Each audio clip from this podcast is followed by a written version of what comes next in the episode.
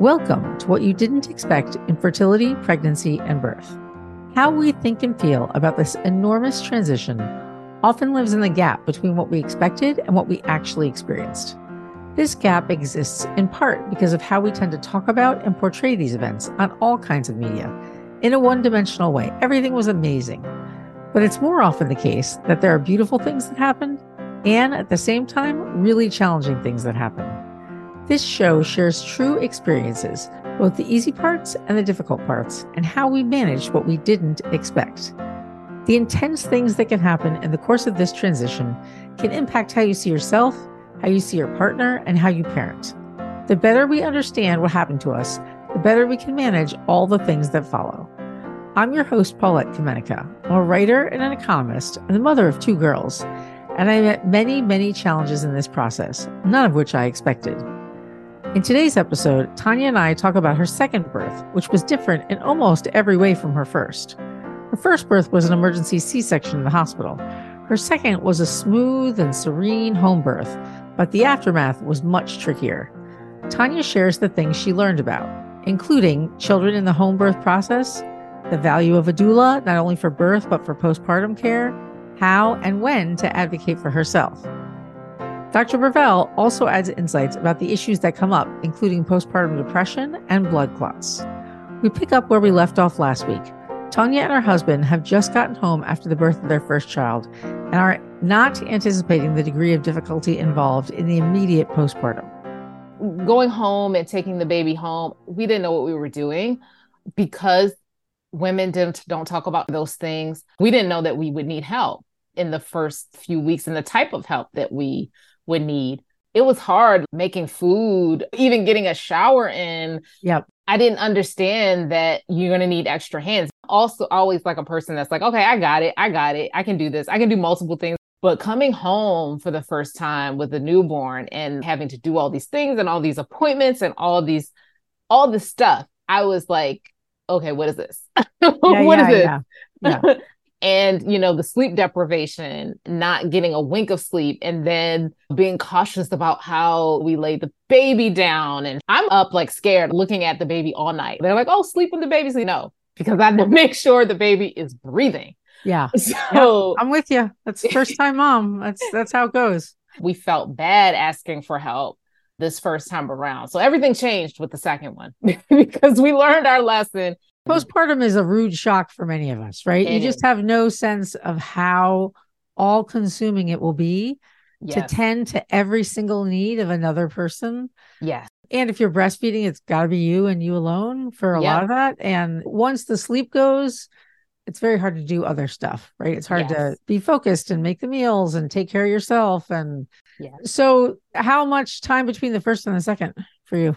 Six and a half years Okay. okay. And then was it hard to get pregnant again the second time or now that you figured it out? No, we were using the cycle beads, and I thought it was going to be hard because the second one I got pregnant at 39. So I was like, oh, we might have to do some work. We might have to, but nope. It was during the pan- pandemic. I took the cycle beads off, and I was like, eh, we'll see. And boom.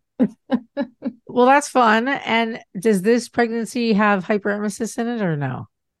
Yeah, it it has yes. it does. In the very beginning, it wasn't the full 10 months. It was Okay, good. maybe six of the months out of the 10. Okay. Uh, so the second trimester, and I did some things differently this time. I, I did a lot of yoga this time, and I didn't have the food aversions this time with the puking. So I was able to eat anything. I was craving meat again. I was uh, at this point again. I'm vegetarian again, but Yeah. I'm craving meat. Like, okay, well, I, I'm just gonna give my body what it wants. I was eating that, and once I fed it what it want, it was like, okay, it, you're all right. You're cool now. so a lot less throwing up this time. That's a relief. And Yes. then knowing what you learned from the first one, did that temper the way you walked into birth the second time? Yes, yes. We searched feverishly for a birth team that was going to respect and hear my needs and hear my story about the first birth and really be proactive in making sure that this birth was different. We found a midwife here. We interviewed a lot of people wouldn't take me because they didn't want to do a VBAC at, my age, um, going into 40, they didn't want to do it. And then also, according to the numbers on the paper, I'm overweight. And so they did not want to take me on as a risk. So we had to interview a lot of midwives and we found one that was a perfect fit and she's very skilled in VBACs. And we met with her and I decided that I wanted to do a home birth, uh, an HBAC, because I was like, I, I want to be comfortable in my home. I don't want tubes hanging out from everywhere. I don't want to be told I can't walk around. I want those kind of freedoms and I want to be in the comfort of what I'm what I'm used to and be able to have the things at my disposal that are here in my home. So she really, really went over the first birth with me and everything that that happened step by step, and even talked to my previous uh, midwife that I was working with before. And she said, I think you're a prime candidate for an HBAC. And she was like, You're in shape. And she was just like, Even though you're overweight by the numbers on the paper, you're still pretty healthy. You eat well, you're in shape, and you, you're open minded. So I think I can take your case and we can make this work from the beginning when we first started working with her i mean so much attention so much attention to details so so many check-ins. She came to my house so many times throughout the course of this. She spent hours with me when i had my appointments. It wasn't a quick 5 minutes in and 5 minutes out. I mean we spent hours. She she brought in a nutritionist for me that specifically had meal plans ready typed up in my inbox for me to to to adhere to. We did acupuncture. We did we did a lot of things. And then also had a doula. We were friends first before her her practice blossomed but i had a i had a doula. I didn't have a doula the first time around I had more education this time, more knowledge and and going into the things that I experienced before. Okay, though these are the things that I want, these are the things that I don't want. Can we have some information about these scenarios and what would happen in each scenario. So I felt way more educated. And again, it was six years between the birth because that the after the first one, I said I was going to be one and done. I said I didn't want any more any more children. But it's kind of like you have selective memory. At a certain point, it kicks in, and it's just like, oh, let's do it again. All the babies. Yeah. But this time it was a lot more education and then also a lot more boundaries. I was able to, with my husband, no, okay, we're not going to tell certain people we don't want that that energy around us for this pregnancy we're going to pretty much keep it uh, in within the family and our birth workers and our local community who just you know they're going to see us me waddling around pregnant anyway so so you know just just being able to create boundaries and because i have the education was really really integral in having a second kid well, this sounds like an amazing team. And take us to the birth. How do we know today's the day? The baby was due on Halloween. I walked, I did trick or treat and all that. Thought thought for sure baby's coming. Nope.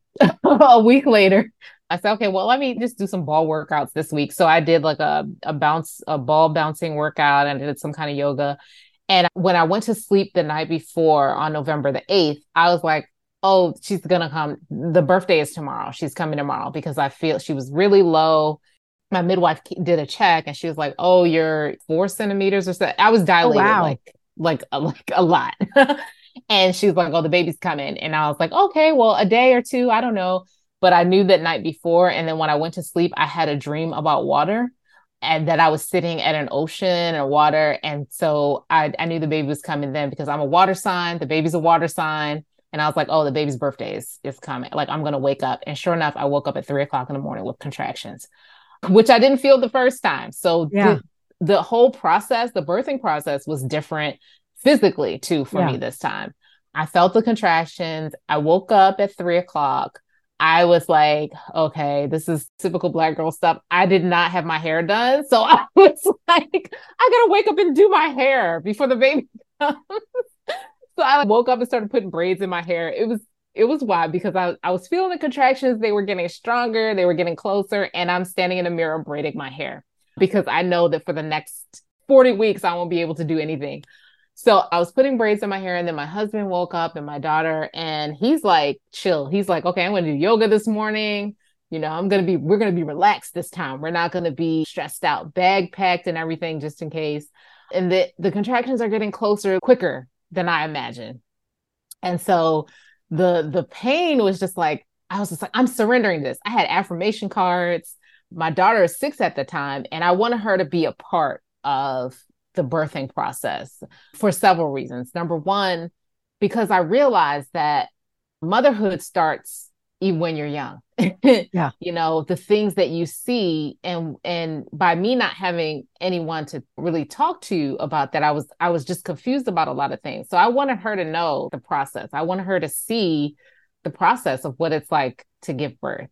And so that's, you know, let me just stop you there to say that is beautiful and remarkably self aware to be like, I, I don't want to perpetuate the situation that I grew up in, which was silence. Yes. Right. So this is such a gift to her. Okay, yes. go.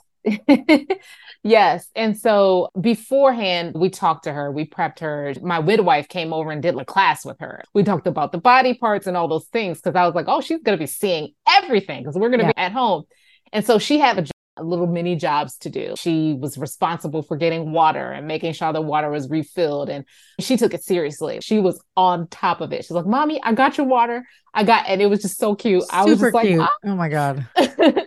my doula came at about 7 30 in the morning because by then the contractions were getting closer and closer and my doula came and she bought she bought a team with her that was a surprise for me because she had asked me before but i didn't think anything of it. I was like, yeah, yeah, yeah. I didn't think she was going to bring anybody, but she had a, a, photographer, a birth photographer. So smart. yes, and I was like, oh, because I didn't, I didn't think about those things. But she bought a birth photographer, and then she bought two other doulas, and one of the doulas is, is a therapist, and so she was there to give me mental support. Not only then, but she came for the first two weeks. Oh wow! To, to do some, and and I was I was just blown away because I was like, this kind of care exists. Whoa, yeah. this is great. Yeah.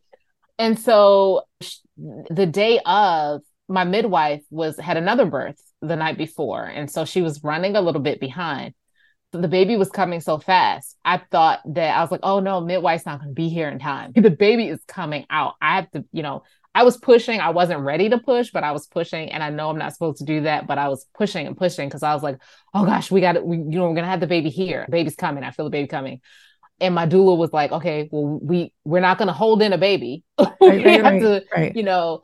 So we were pushing, but I wasn't ready, quite ready to push, but we were pushing. And the midwife arrived maybe 40 minutes before before the baby arrived. Wow. So the midwife came and I had I had put I had gotten into the bathtub because at that point I was just like, whew, this is a lot. I didn't take any medication or anything. I said, well, I want to feel every little bit of this. so I got into the, the bathtub and I was like, nope, get me out of here. I don't like this. get me out of the bathtub. And then my wife said, Tonya, you know, breathe, breathe. She held my face. She gave me a hug. She said, you can do this. Baby's coming. I want you to push now. Now we're gonna push. You're gonna go on. A, what are you comfortable with? The bed, squatting. What what what do you want? I said, let me just go on the bed. You know, let me go on the bed. And so we we got on the bed, and I was pushing, pushing, pushing, and the baby just slid right out, and my husband caught the baby. That's awesome. That is awesome. so husband caught and pulled the baby. It, it, was just such a beautiful moment. I mean, the the the home. It was such a beautiful moment, a beautiful experience. It went downhill postpartum, and we'll we'll chat about that. But the actual birth was was just beautiful. It was an experience that I don't know. I can't even put into words. What does your daughter say about it? Oh, my daughter was, everybody was crying. She was, she went back and forth because she said she wanted to color a little bit. Yeah. She's got then, priorities, right? Yes. Things have to be done. yes. And so she was in between. And the other doula that was there was actually wonderful with her because she was working with her with, with coloring and she let her take some pictures with her camera. And so it was kind of like going in and out. She was a part of it. And then she was just like, okay, yeah, but I'm, you know, really sick. so, yeah, yeah, yeah. you know, fair, totally fair so but she was she was very emotional and it was a good emotion it was joy it was it was just like oh wow this and and i knew i was like wow she's gonna know that this is how births are done. Yeah. This, this is a good way to do birth. Yeah. And then the baby went to breastfeed and she caressed the baby as the baby was on bosom. She was asking lots of questions. And so even though if I was, you know, out of it, because I had actually I had torn and I didn't know that I had had had tore anything at that moment. And that's when it kind of all went cra- went wild at that point. But in that moment, that beautiful moment, you know, she was asking questions and and just very excited to to be a big sister at that point. So I had I had torn, I had a second second degree tear. Yeah. And so my husband had to take everyone out of the room, including the baby, because we just can we the, didn't want Can the midwife fix that? Yeah. Okay. This was this was where it's at. The midwife, she went and sutured me. She Yeah. said, I'm gonna go. She said, Your tear is in a weird, it's in a weird spot and it's it's deep, but I can suture you. So she went up and suture, but she told me, she said, please go and, and get checked. I was petrified because number one, it, it was a recent outbreak with with COVID. And I did not want to go to the hospital. And I wasn't ready yet. I mean, I, of course, I was going to go to get the appointments and all those things like that. But I wasn't at that time. I was like, oh, I just want to enjoy this moment. I'm not ready. And I was like, okay, well, uh, let me just see. She she sutured me up. She said everything looked good. She came back the next day and she checked. It was still the stitches were still in place and everything. So I was like, whew, okay, I might not have to go. I think I'm okay. But I was bleeding and I was bleeding a lot still. And at that point, that's where the midwife and the doulas they transitioned out of the the role. I mean, they were checking on me by phone, but that was when we were supposed to take over. And again, I had not asked for help. We had the very much attitude, okay, we got this, we're good, everything will be okay. We didn't realize, of course, with another child, with a six year old, okay, we still have to take care of a six year old. Yeah. Yeah. the honeymoon period is over because groceries still have to be done and all those things. Yeah. So we started doing this again, where we were just like, okay, we we're trying to do all the things, and all the while I had torn, and I was the ble- the blood was collecting. I was hit with postpartum depression very quickly. And while my husband was out with my daughter, making sure that her school and all those things, I was sitting in the rocking chair with the baby breastfeeding and I did not move. And this went on for a couple weeks of So me- so I'm guessing you don't know it's postpartum depression. You just feel badly. yeah, I just feel badly. But then I'm telling myself, oh, you know, you're okay. You gave birth at home. Like you gave birth naturally. You oh, uh, you're just tired. Or you know, I was telling myself all these different things. Well, also But- you don't you don't want it to be anything. Yeah, Right? I don't want it to be wake up tomorrow and it'll be gone, right? So that makes sense. Yeah. I brought this issue of how to recognize postpartum depression to Dr. Bervell. What do you tell your patients as a way to be able to recognize postpartum depression? What do you advise? So, reproductive psychiatry is a huge area that requires more attention. First, about 80% of birthing individuals will have some sort of what we call postpartum baby blues. This is not depression. I want to be very clear it's not depression, but it is a change in the way that you might see yourself, the way you might see your baby. And it might just be lower energy or a little bit of, you know, lower appetite, but definitely not anything where you're seeing yourself as having any suicidal ideation or any thoughts of self harm or harming other people. Then we kind of get to postpartum depression, which can be identified usually in a clinical setting with some, you know, different uh, screening tools that we should be using at every postpartum visit with our patients. What I tell my patients is I screen them. You know, I I ask them point blank period, how are you doing? How are you feeling? How are you viewing yourself? How are you viewing your baby? Yes. And so at this point, you know, a couple weeks later, is about four weeks later, I start feeling this pain like in my leg. And it's almost like a pulled muscle. And I'm just like, I think I pulled a muscle. I think I pulled a muscle. I must have gotten in the bed wrong, you know, or something like that. But I look down. I'm, I finally am aware now because I'm like, oh my god, I'm in pain. The pain woke me up because Yeah. I, I was going in and out, and I didn't didn't acknowledge the pain. But my leg was just hurting. It was like hurting really, really bad. It was like throbbing, and so went from like hip to all the way to my knees. And then I called my doula and my midwife, and I was like, I don't know if this is normal, but I'm in a lot of pain. And I took pictures of my legs and I said that one one of my legs is bigger than the other one. Like it's red and it's swollen. And so my midwife called my husband and she said, You have to get her to the ER right now.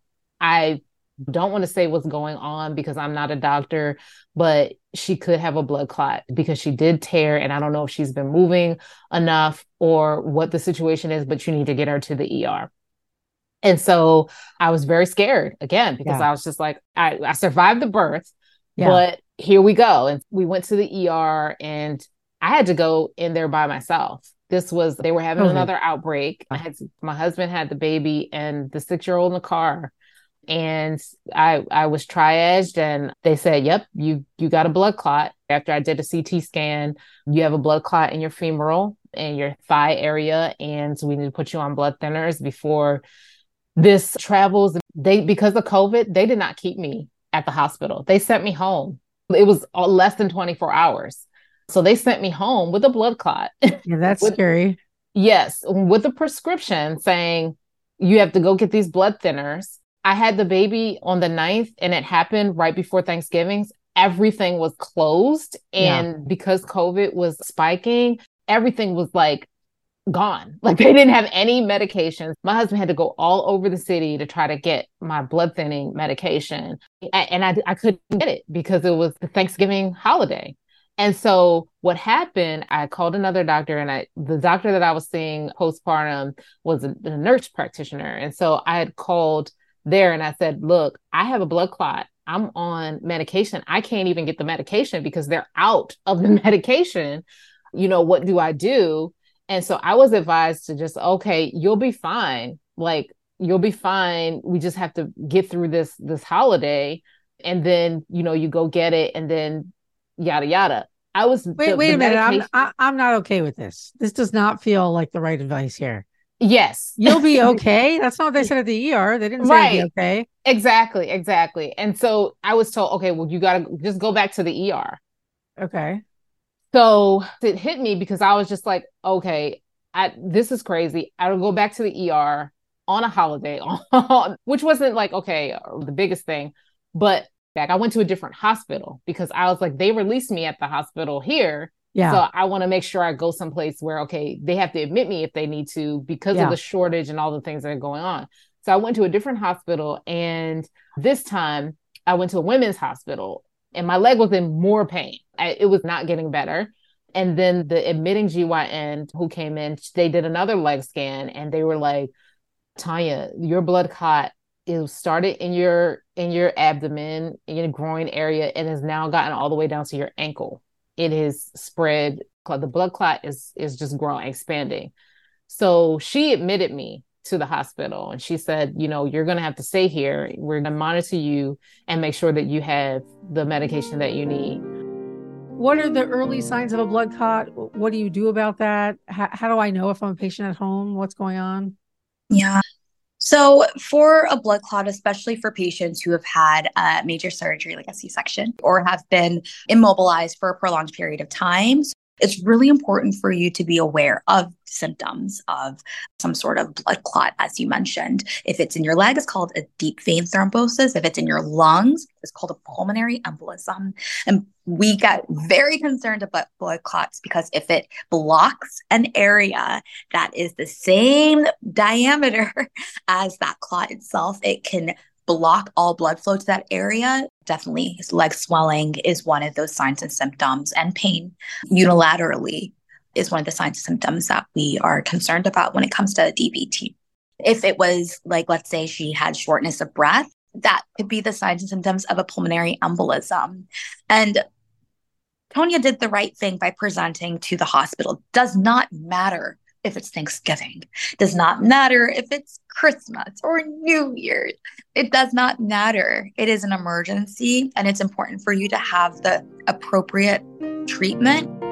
At the time, I, my family couldn't be there yep. because there were no kids allowed because of COVID, no babies. We ha- had some expressed milk. My doula came and I was pumping in the hospital.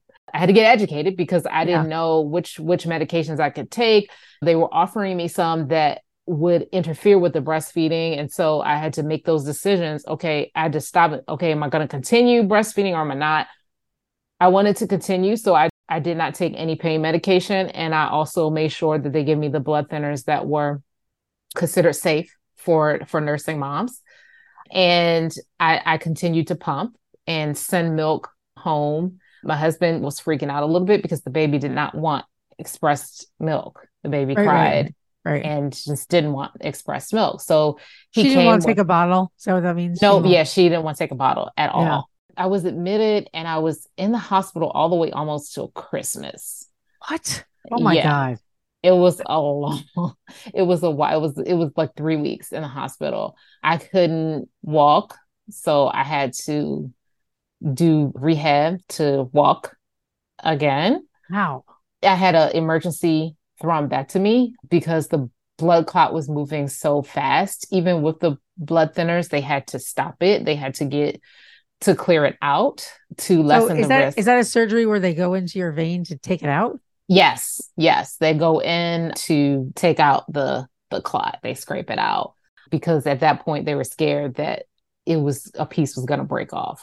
At the hospital, they told me they said you're going to, honey, I'm sorry, you're going to need help when you when you go home. You're not just going to go home and go back to motherhood. You have to do those things, but I couldn't use the bathroom.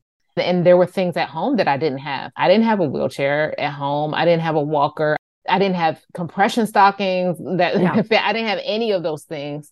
At the time, I'm like grateful because I have my life. I'm grateful. Yeah. It could have went the other way. Yeah. Um, and so balancing that gratitude with with the overwhelm too was was an emotional experience that was just crazy. I think I got, I was more depressed Yeah. because I'm like, this is not just a regular postpartum.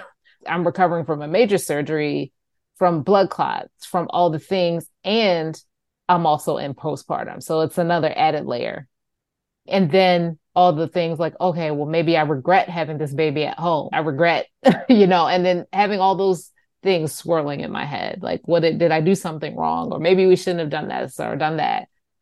Well, well, I would say maybe you did and maybe you didn't, but your clotting factors after pregnancy don't normalize for a bunch of months, and it's Yeah. a it, every single woman who gives birth, whether you gave birth in the hospital or not, is at an increased risk for blood clots Yeah. after pregnancy. So, I mean, that's true no matter where you had the birth. and and talking to you know my healthcare providers this time around they were really empathetic and also to, to help me to get me to understand that look this is this is actually pretty you know you have a actually pretty co- uh, common risk of getting a blood clot like af- after birth this is not it's not super rare So, one thing you talked about is kind of what you learned from that or what you would do differently. Yes, it's hard to say. It's hard to say. One thing I learned from that, one important lesson that I learned from that too, was this also being vulnerable to to ask for help. I started again like with this this okay superwoman complex. Oh, we don't need any help. We're good. We're good. But I really did need help. I needed therapy. I got all of those things happen because of the blood clot. I came out of the hospital immediately, went to therapy. I reached out to people and said, "Look, this is what happened. I'm in the hospital. My my 6-year-old had never to that point, she's never spent the night at anyone's house. I said, look, okay, all bets are off. I had to call a friend and say, hey, can you come pick up the 6-year-old? She kept her for a, whole, a week. My doula, she was done, but I was like, I still need you. And I was in the hospital by myself too, Yeah. you know, because my husband had the baby, the newborn. So I said, I, I don't want to go through this alone. Can you come to the hospital? Yeah. Just to hold my hand Yep. before before I go down to surgery. So I was very vocal. I had someone who started a GoFundMe page for me. I was hesitant about putting it out there because we hadn't told anyone that we were even pregnant in the first place. But I had to surrender to that too. And I had to say, we need the help because I'm going to need rehab. I'm going to need a nurse to come into the house to, to help me to build myself back up so that I can be a mother. If, if I'm not together and not whole, how can I be there for anyone else? So what I learned this time around was that it's it's okay if you you know need help. Community care is what gets mothers through and gets new parents through. And so it's okay to to ask for that help and be vulnerable and be in a position where you ask because if you don't ask how are you going to receive? You're just going to sit in, in in silence and suffer again. And it's another point of breaking that silence. Breaking that silence. Okay, this is what I need, and this is what I need to make this situation as optimal as it can be because it's a pretty cruddy situation right now. but I'm thankful that I have a voice that I can ask for help to make this better for myself and my family. So I would say that that's one of the most important things. And also to advocate for yourself as well. This time I learned going back to the hospital that I have to speak up. Yes, I still want to breastfeed. Yes, no, I don't want the, the pain medication, the narcotics, because I'm I'm still going to be doing those things. What what is it that you're giving me? How how is this going to affect my mothering? How is this going to affect my physical um, recovery when i get home? So asking lots of questions. Those are great takeaways and the truth of the matter is every single person absolutely needs help. There's a book that i would like to mention. It's called hey sis you're pregnant and it's by Shan- Shanicia Boswell when i was first looking at reading materials um, with the first child there wasn't anything specific to me as a black woman giving birth and walking into these situations and what what I needed to advocate for and also how I needed to get a doula and all those things. But Shanicia Boswell's book is a really good comprehensive guide for for black women. Your experience might be different. So these are the things that you need to look for and advocate for yourself as a black person giving birth in america. And then i know that the Irth app by yes it's so, irth right? Yes yeah. irth yes. And so just having more resources and advocating wait, wait so let's talk about that for one second. The Irth app as i understand it is a way to talk about medical people who are helpful or not helpful Yes. So yes. It's like giving people a heads up in different localities to say this person is actually useful to go to and this person is not. Yes. Yep. Yelp for childbirth. Yep. Yep. you want to go somewhere where you're not treated like a number where it's important to have loving hands upon you in in the situations of childbirth pre during and after you want loving hands upon you people who care deeply about your well-being one other resource i want to throw out there which is not specifically geared to women of color is leapfrog group a website that creates a report card for hospitals with respect to C section rates. And although this is for all women, Black women are, on average, more likely to have a C section. According to Neil Shah, who's an OB who researches birth outcomes at Harvard, C sections in this country vary between 7 and 70% by hospital. It's a tenfold risk, depending on where you go.